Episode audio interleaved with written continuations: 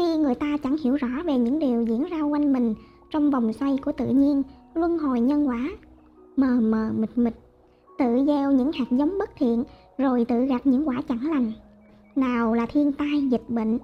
Nhưng rốt cuộc, thiên tai đó cũng là do chính con người tự dùng bàn tay mình, vơ vét chẳng biết đủ, tàn nhẫn chẳng chút xót thương khi đối xử thô bạo với thiên nhiên muôn loài.